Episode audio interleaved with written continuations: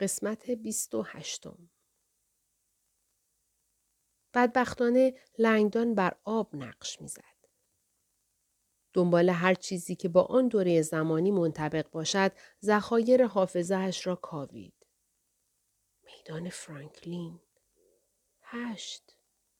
چیزی که در 1850 وجود داشته.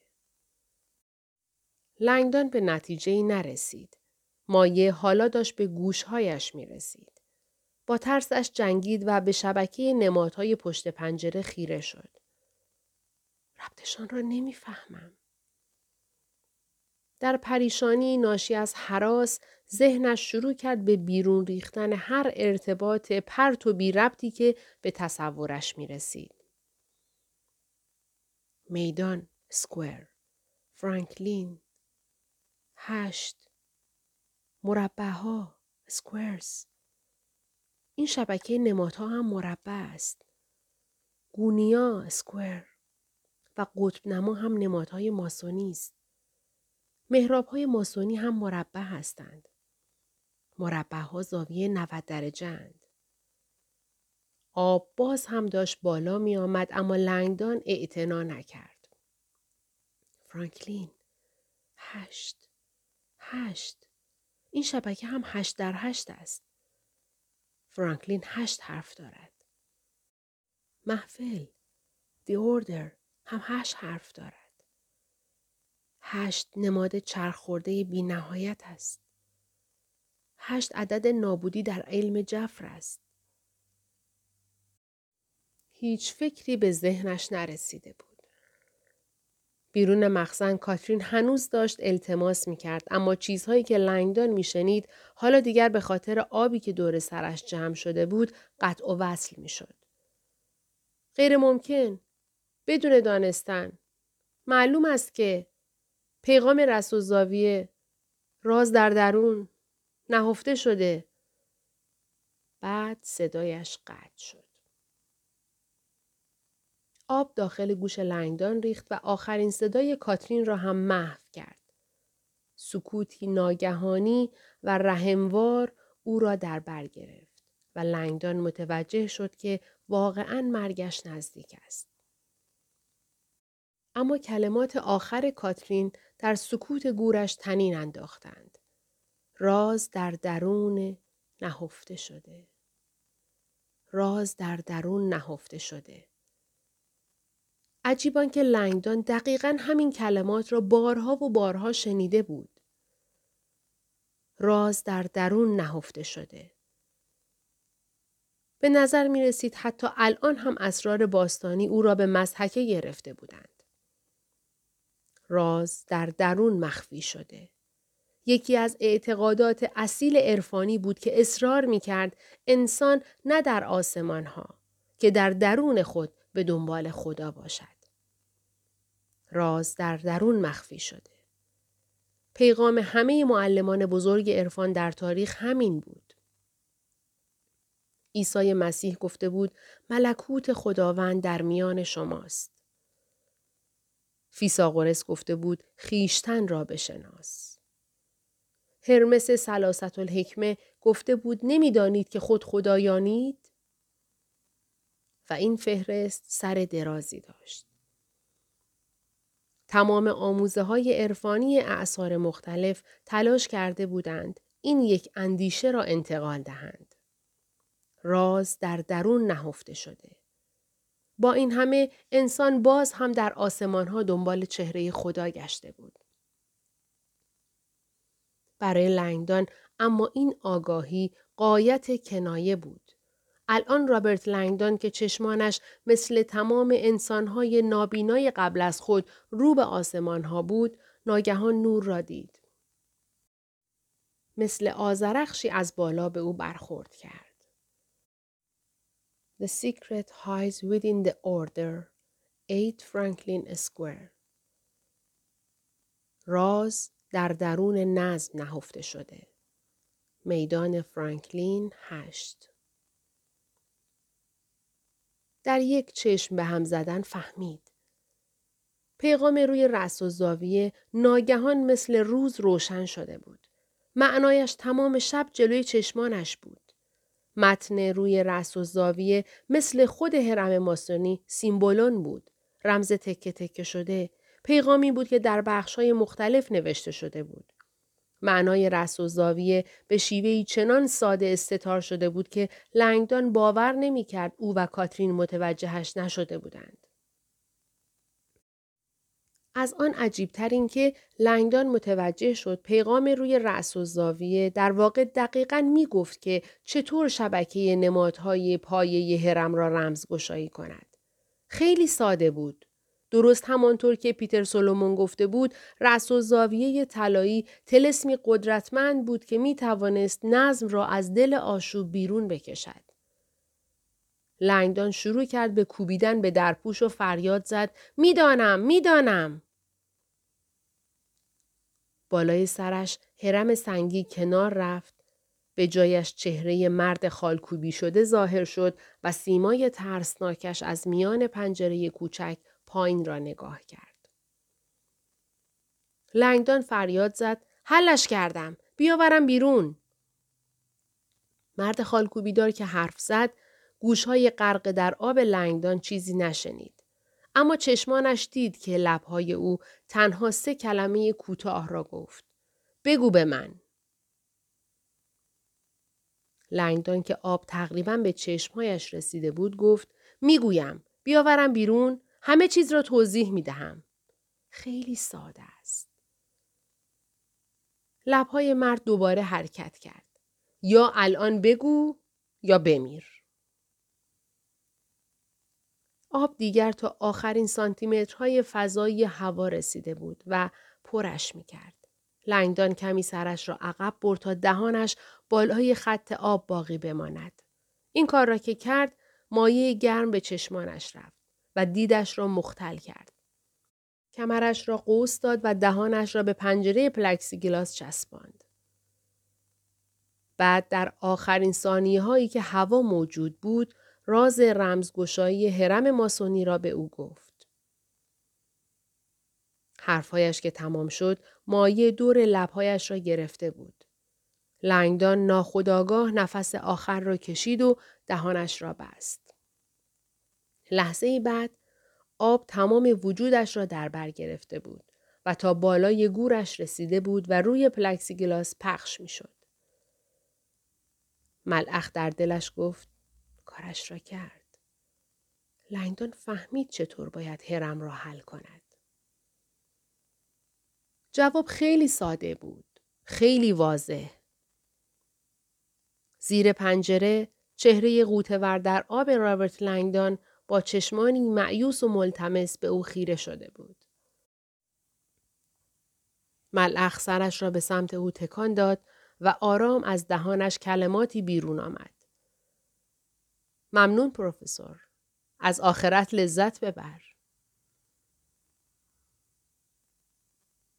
صد و سه لنگدان به عنوان شناگری همیشگی و جدی بارها از خود پرسیده بود غرق شدن چه حسی دارد. حالا می‌دانست قرار است شخصا این موضوع را بفهمد. هرچند می توانست نفسش را بیشتر از خیلی از آدمها حبس کند. از قبل متوجه شده بود بدنش دارد به قیاب هوا واکنش نشان می دهد. دیوکسید کربن در خونش انباشته می شد و با خود اصرار غریزی به بیرون دادن نفس را به همراه می آورد. نفس نکش. هر لحظه که میگذشت رفلکس او به بیرون دادن نفس شدیدتر می‌شد. لنگدان می‌دانست خیلی زود به نقطه ای می رسد که نقطه انفصال حبس نفس نام دارد. لحظه ای بحرانی که آدم دیگر نمی‌تواند به اختیار نفسش را نگه دارد. در را باز کن. غریزه لنگدان می گفت ضربه بزند و بجنگد. اما خوب می‌دانست که نباید اکسیژن ارزشمند را هدر بدهد. تنها کاری که از دستش برمی آمد این بود که از میان تیرگی آب بالای سرش نگاه کند و امیدوار باشد. دنیای بیرون حالا لکهی کدر از نور بالای پنجره گلاس بود. حالا عضلات درونش داشتند میسوختند و می‌دانست هیپوکسی دارد خود را نشان می‌دهد. ناگهان چهره زیبا و شبه آسا ظاهر شد که او را نگاه می کرد. کاترین بود که جزئیات زیبای صورتش از میان پرده مایع کمابیش اثیری و آسمانی می نمود. از میان پنجره پلکسیگلاس چشمهایشان به هم دوخته شد و یک آن لنگدان تصور کرد نجات یافته. کاترین. بعد صدای خفه فریادهای کاترین را پر از ترس شنید و فهمید اسیر کنندهش او را به آن حال نگه داشته. حیولای خالکوبی شده کاترین را مجبور کرده بود شاهد اتفاقی باشد که داشت میافتاد. کاترین ببخشید.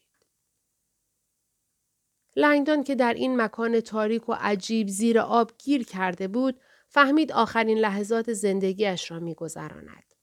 خیلی زود دیگر زنده نخواهد بود.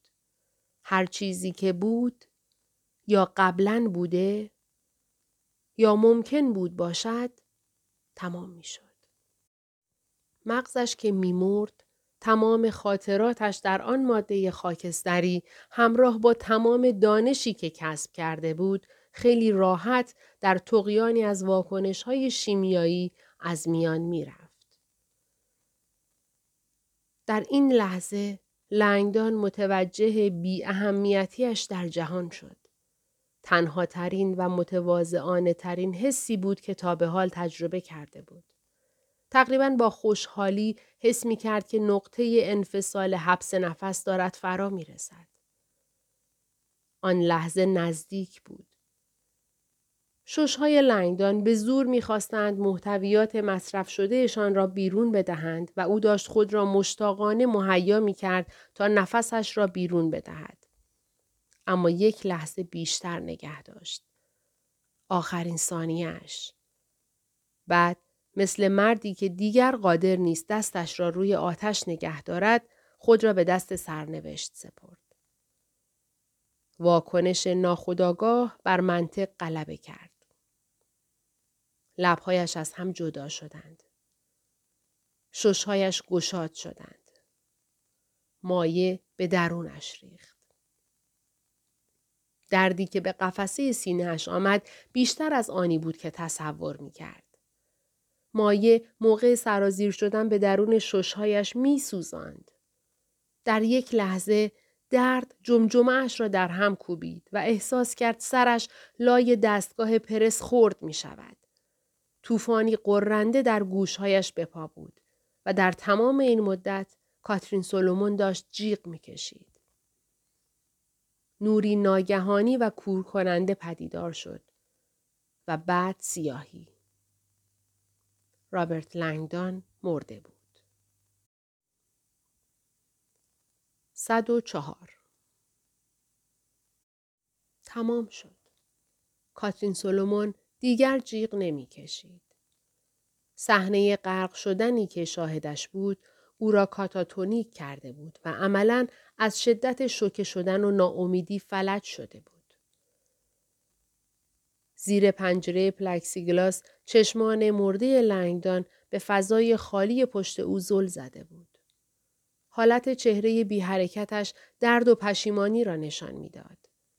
آخرین حباب های ریز از میان دهان بیجانش بیرون آمدند و بعد استاد دانشگاه هاروارد انگار که به روحش پر کشیده باشد آرام آرام تا انتهای مخزن فرو رفت و در میان سایه ها ناپدید شد. مرد. کاترین زبانش بند آمده بود. مرد خالکوبی شده دست دراز کرد و با قطعیتی بیرحمانه پنجره کوچک را بست و جسد لنگدان را داخل آن مهرموم کرد. بعد به کاترین لبخندی زد. کارمان را ادامه بدهیم؟ قبل از آنکه کاترین جوابی بدهد تن مهنت زده او را روی شانه هایش انداخت چراغها را خاموش کرد و او را از اتاق بیرون برد با چند گام استوار او را به انتهای راهرو رساند و وارد فضای بزرگ کرد که انگار در نوری قرمز ارغوانی قوطه ور بود. اتاق بوی بخور می‌داد. کاترین را تا میز مربعی در مرکز اتاق برد و چنان محکم به پشت روی میز انداخت که نفسش را بند آورد. سطح میز سرد و خشم بود. سنگی است؟ کاترین هنوز خود را جمع جور نکرده بود که مرد سیم مچ دستها و قوزکهایش را باز کرد. ناخداگاه سعی کرد دست و پا بزند اما عضلات گرفته دست و پایش عملا واکنشی نشان ندادند. بعد مرد او را با نوارهای چرمی محکم به میز بست. نوارها را یک دور روی زانوهایش پیچاند و بعد دور دوم را روی کفلهایش برد و دستهایش را هم با آن بست. سپس آخرین دور را اطراف جناق سینهاش پیچید. کمی بالاتر از سینه هایش. تنها چند لحظه طول کشیده بود و کاترین دوباره بی حرکت شده بود. حالا که خون داشت به زخمهایش می رسید، مچها و قوزکهایش شروع به تپیدن کردند. مرد لبهای خالکوبی شدهش را لیسید و زمزمه کرد. دهانت را باز کن. کاترین از شدت تنفر دندانهایش را محکم روی هم سفت کرد. مرد دوباره انگشت اشارهش را دراز کرد و آرام روی لبهای کاترین کشید که تنش را مورمور کرد. دندانهایش را محکم تر به هم سفت کرد. مرد خالکوبی شده خندید و با دست دیگرش نقطه ای را روی گردن کاترین پیدا کرد و فشار داد. آرواره های کاترین بلافاصله از هم باز شدند. حس کرد انگشت های مرد وارد دهانش شدند و روی زبانش کشیده شدند. حالش به هم خورد و سعی کرد گاز بگیردش. اما او دیگر انگشتش را بیرون آورده بود. مرد که هنوز زیر لب میخندید سرانگشت خیسش را بالا آورد و جلوی چشم کاترین تکان داد. بعد چشمانش را بست و بار دیگر بزاق را روی دایره گوشت خالی روی سرش مالید. آهی کشید و چشمهایش را باز کرد. بعد با آرامشی وهمانگیز چرخید و اتاق را ترک کرد. در آن سکوت ناگهانی کاترین زربان قلبش را حس می کرد. درست بالای سرش ردیفی از لامپ ها به نظر می رسید رنگ خود را کم کم از قرمز ارغوانی به قرمز لاکی تغییر می دهند و سقف کم ارتفاع اتاق را نورانی می کنند. سقف را که دید صرفا توانست خیره خیره نگاهش کند. سانت به سانت آن با نقاشی پوشیده شده بود. کلاژ شگفتانگیز بالای سرش انگار آسمان را توصیف می کرد. ستارگان و سیارات و صورتهای فلکی با نمادها و نمودارها و فرمولهای طالبینی آمیخته بودند. پیکانهایی بودند که مدارهای بیزوی را معلوم می کردند و نمادهای هندسی که زوایای گره های سعودی را نشان می دادند.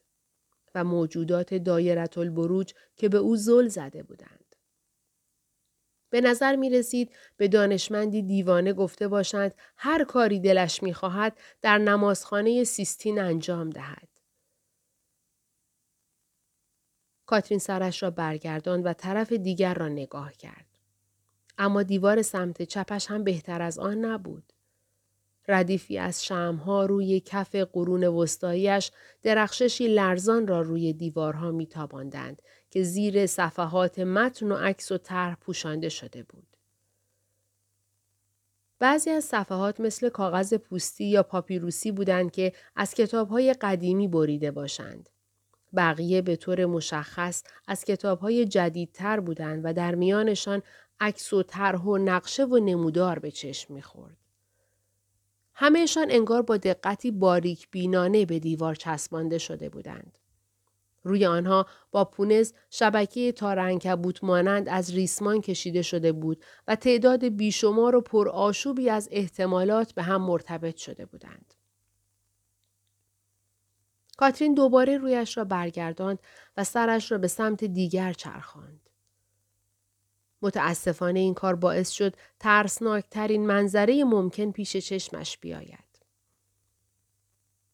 نزدیک به تخت سنگی که روی آن به بند کشیده شده بود، پیشخانی کوچک قرار داشت که به سرعت او را یاد میز ابزار اتاق جراحی انداخت. روی پیشخان مجموعه ای از اشیاء بود. از جمله یک سرنگ، ظرفی از مایعی تیره و چاقوی بزرگی با دسته استخوانی و تیغه از آهن ریخته که طوری تیز شده بود که درخششی نامعمول داشت. خدایا می‌خواهد با من چه کار کند؟ 105 وقتی متخصص امنیت سیستم های CIA ریک پریش بالاخره خود را به دفتر نولاک رساند تنها یک برگ کاغذ با خود داشت. نولا پرسید چرا اینقدر طول دادی؟ گفتم همین الان بیا. گفت ببخشید و عینک ته استکانیش را روی بینی درازش بالا داد. سعی کردم اطلاعات بیشتری برایت جمع کنم اما فقط نشانم بده چی گیرت آمده. پریش پرینت را به او داد. قلم خورده اما لب به کلام هنوز هست. نولا متعجب و شگفت زده نگاهی به برگه انداخت. پریش گفت هنوز دارم سعی می کنم بفهمم این هکر چطور به این دسترسی پیدا کرده. اما به نظر می رسد یک ربات جستجوی تفویزی یکی از موتورهای جستجوی را به کار گرفته. نولا ناگهان سرش را از روی برگه بالا گرفت و گفت آن قضیه را ول کن. CIA با یک فایل سری درباره هرمها و دروازه های باستانی و سیمبولون ها چه غلطی می خواهد بکند؟ همین باعث شد کش بدهم. سعی می کردم ببینم هدف چه سندی بوده و به همین خاطر مسیر فایل را دنبال گرفتم. پریش مکسی کرد و گلویش را صاف کرد. این سند دست برغذا در بخشی است که اختصاصاً برای خود دبیر کل CIA است. نولا چرخید و ناباورانه او را نگاه کرد. رئیس ساتو فایلی درباره حرم ماسونی دارد. می‌دانست دبیر کل فعلی هم مثل خیلی دیگر از گردانندگان سیاه جز ماسونهای عالی رتبه است. اما نولا باورش نمی‌شد هیچ کدامشان اسرار ماسونی را روی کامپیوترهای سیاه نگه دارند. بعد دوباره با توجه به چیزهایی که در 24 ساعت گذشته شاهدش بود به این نتیجه رسید که هر چیزی ممکن است. معمور سیمکینز روی شکم خوابیده بود و لای بوته های میدان فرانکلین خود را پناه داده بود. چشمانش روی ورودی ستوندار زریح الماس زوم بود. هیچ خبری. نه چراغی در داخل روشن بود و نه کسی نزدیک در شده بود. سرش را برگردان و نگاهی به بلامی انداخت. مرد داشت تنها وسط پارک قدم می‌زد و به نظر می رسید سردش بود. خیلی سرد. سیمکینز لرزیدن او را می‌دید. تلفنش ویبره کرد. ساتو بود. پرسید هدف چقدر تأخیر کرده؟ سیمکینز کرنومترش را نگاه کرد. هدف گفت 20 دقیقه. تا الان تقریبا چهل دقیقه شده. یک جای کار میلنگد. ساتو گفت نمی آید. تمامش کنید. سیمکینز می‌دانست حق با اوست. خبری از هارتمن نشد؟ نه. اصلا از کالوروما هایت تماس نگرفت. من هم نمی‌توانم بگیرمش. سیمکینز خشکش زد. اگر این حرف راست بود، این وسط یک چیزی واقعا ایراد داشت. ساتو گفت با پشتیبانی عملیات هم تماس گرفتم. آنها هم نتوانستند پیدایش کنند. گندش بزنند. مکان‌یاب جی پی اس روی Escalade دارند؟ آره، آدرس یک خانه در کالوراما هایتس. افرادت را جمع کن راه میافتیم. ساتو تلفنش را خاموش کرد و به افق جادویی پایتخت کشورش نگاه کرد. بادی منجمد کننده در میان کت سبکش میوزید و او دستانش را دور بدنش پیچید تا گرم بماند. دبیر کل اینو ساتو زنی نبود که به این راحتی احساس سرما کند یا ترس. در آن لحظه هر دو را حس می کرد. 106 ملعخ فقط لنگ ابریشمیاش را به تن داشت و از سراشیبی بالا می رفت. از در فولادی عبور کرد و از میان نقاشی وارد اتاق پذیراییش شد. باید سری خود را آماده کنم. به معمور مرده CIA که در راهرو افتاده بود نگاهی انداخت. این خانه دیگر امن نیست. هرم سنگی را در یک دستش گرفته بود و یک راست تا اتاق مطالعه طبقه اول رفت و پشت کامپیوتر لپتاپش نشست. لاگین که کرد یاد لنگدان در طبقه اول افتاد و از خود پرسید چند روز یا حتی چند هفته طول می کشد تا جسد غرق شده او را در زیرزمین مخفی پیدا کنند. فرقی به حالش نداشت. مدتها قبل از آن ملخ رفته بود. لنگدان نقشش را ایفا کرده بود. عالی. لنگدان نه فقط قطعه های هرم ماسونی را یکی کرده بود که فهمیده بود چطور شبکه پر رمز و راز نمادهای پایه های هرم را کشف کند. در نگاه اول نمادها غیرقابل شکستن به نظر می رسیدند. اما باز هم جواب خیلی ساده بود. تمام مدت جلوی چشمشان بود. لپتاپ ملعق جان گرفت و صفحه نمایشش همان ایمیلی را نشان داد که آن موقع گرفته بود. عکسی از رأس و زاویه درخشان که انگشت وارن بلامی بخشی از آن را سد کرده بود. The secret hides within the order. Franklin Square راز در درون محفل نهفته شده. میدان فرانکلین کاترین به ملعق گفته بود میدان فرانکلین هشت. اعتراف هم کرده بود مامورهای CIA در میدان فرانکلین میپلکند و منتظرند تا ملعق را دستگیر کنند و بفهمند رأس و زاویه به چه محفلی اشاره می کند. ماسونها، بقعی ها، روزیکروسیسی ها. ملعق حالا می‌دانست که هیچ کدام. لنگدان متوجه حقیقت شده بود. ده دقیقه قبل که مایه دور صورتش را گرفته بود، استاد هاروارد کلید حل مسئله هرم را یافته بود. حراس از چشمانش میریخت که فریاد زد مربع فرانکلین هشت ردیفی. The Order 8 فرانکلین Square. راز در مربع فرانکلین هشت ردیفی نهفته شده.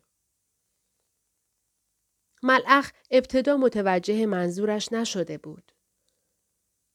لنگدان که دیگر دهانش به پنجره پلکسیگلاس چسبیده بود فریاد کشید. آدرس نیست. مربع هشت ردیفی فرانکلین. مربع جادویی است. بعد چیزی در مورد آلبرشت دورر گفته بود و اینکه رمز اول هم چطور سرنخی بوده برای شکستن رمز آخر. ملعخ با مربع های جادویی یا آنطور که عرفای اولیه می‌گفتند کامیاها آشنا بود. متن باستانی فلسفه خفیه همراه با جزئیات قدرت مخفی مربعهای جادویی را توصیف کرده بود و روش های طراحی سگل های قدرتمند را هم بر اساس شبکه اعداد جادویی آموزش داده بود. حالا لنگدان داشت می گفت که یک مربع جادویی کلید رمزگشایی از پایه هرم است. پروفسور که حالا دیگر تنها لبهایش بالای سطح مایه قرار داشت داد می‌زد. یک مربع جادویی هشت در هشت می‌خواهی. مربع های جادویی بر اساس ردیف هستند. مربع سه در سه سه ردیفی است. مربع چهار در چهار چهار ردیفی است. تو مربع هشت ردیفی نیاز داری. مایه دیگر داشت لنگدان را کاملا در خود می گرفت که پروفسور آخرین نفس ناامیدانش را فرو داد و با فریاد چیزهایی گفت در مورد یک ماسون مشهور. یکی از بنیانگذاران آمریکا. دانشمند. ریاضیدان. مخترع. و همینطور هم سازنده یک کامیای رازورزانه که به نام خودش است. فرانکلین ملعخ در یک لحظه فهمید که حق با لنگدان است. حالا ملعخ که از این مکاشفه نفسش بند آمده بود طبقه بالا پشت لپتاپش نشسته بود. سریع یک جستجوی اینترنتی کرد و ده دوازده نتیجه گرفت. یکی را انتخاب کرد و شروع به خواندن کرد. مربع هشت ردیفی فرانکلین یکی از شناخته شده ترین مربع های جادویی تاریخ مربع هشت ردیفی است که دانشمند آمریکایی بنجامین فرانکلین در سال 1769 منتشر کرد که به دلیل داشتن یک جمع قطری خمیده که پیش از آن هرگز دیده نشده بود مشهور شد. وسواس دائم فرانکلین روی این فرم هنری رازورزانه به احتمال قریب به یقین در ارتباطات شخصیش با کیمیاگران و عرفای زمانه خودش ریشه دارد. و نیز اعتقاداتش به طالع بینی که شالوده پیشگویی هایی بود که در زیج سالانه ریچارد فقیر به نمایش درآمده بود. ملعخ کشف مشهور فرانکلین را نگاه کرد. آرایشی منحصر به فرد از اعداد یک تا شست و چهار که هر ردیف و ستون و قطرش به یک عدد ثابت جادویی ختم می شد. نظم در مربع هشت ردیفی فرانکلین نهفته شده. ملعخ لبخند زد. از هیجان می لرزید.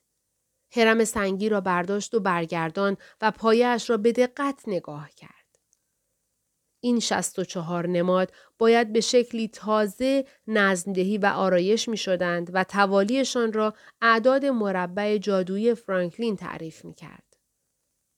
هرچند ملعخ نمی‌دانست این شبکه آشوبناک از نمادها قرار است چطور ناگهان در نظم جدیدش معنادار باشد اما به وعده باستانیان اعتقاد داشت.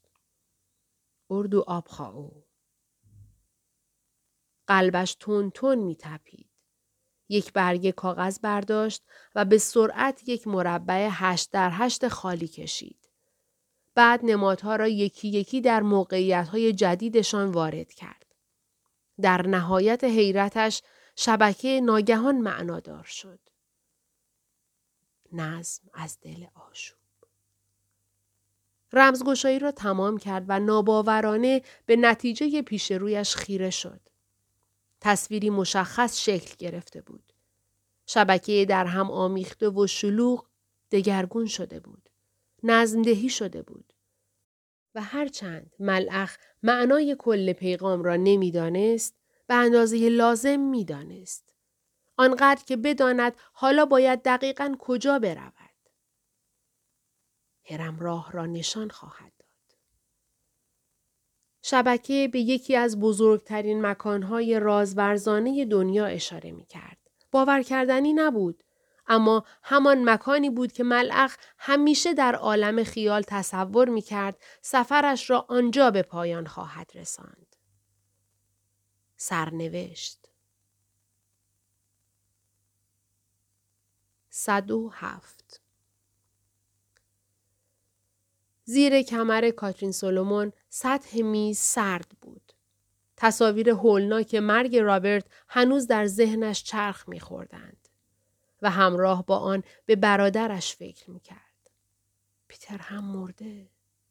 چاقوی شگفتانگیزی که روی میز کنار دستش بود مدام اتفاقاتی را در ذهنش تداعی می کرد که ممکن بود بر سر خودش هم بیاید. واقعا امروز پایان همه چیز است؟ عجیبان که ناگهان افکارش متوجه تحقیقاتش شد. علوم نوئتیک و پیشرفت های اخیرش. همهش نابود شد. دود شد. دیگر هیچ وقت نمی‌تواند چیزهایی را که فهمیده بود به دنیا نشان بدهد. حیرت انگیزترین کشفش همین چند ماه قبل بود و نتایج آن می توانست اندیشه انسان را در مورد مرگ تغییر دهد.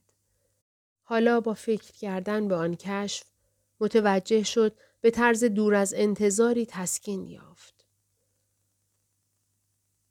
کاترین سولومون در دوران کودکی همیشه از خودش می‌پرسید آیا زندگی پس از مرگ وجود دارد یا نه؟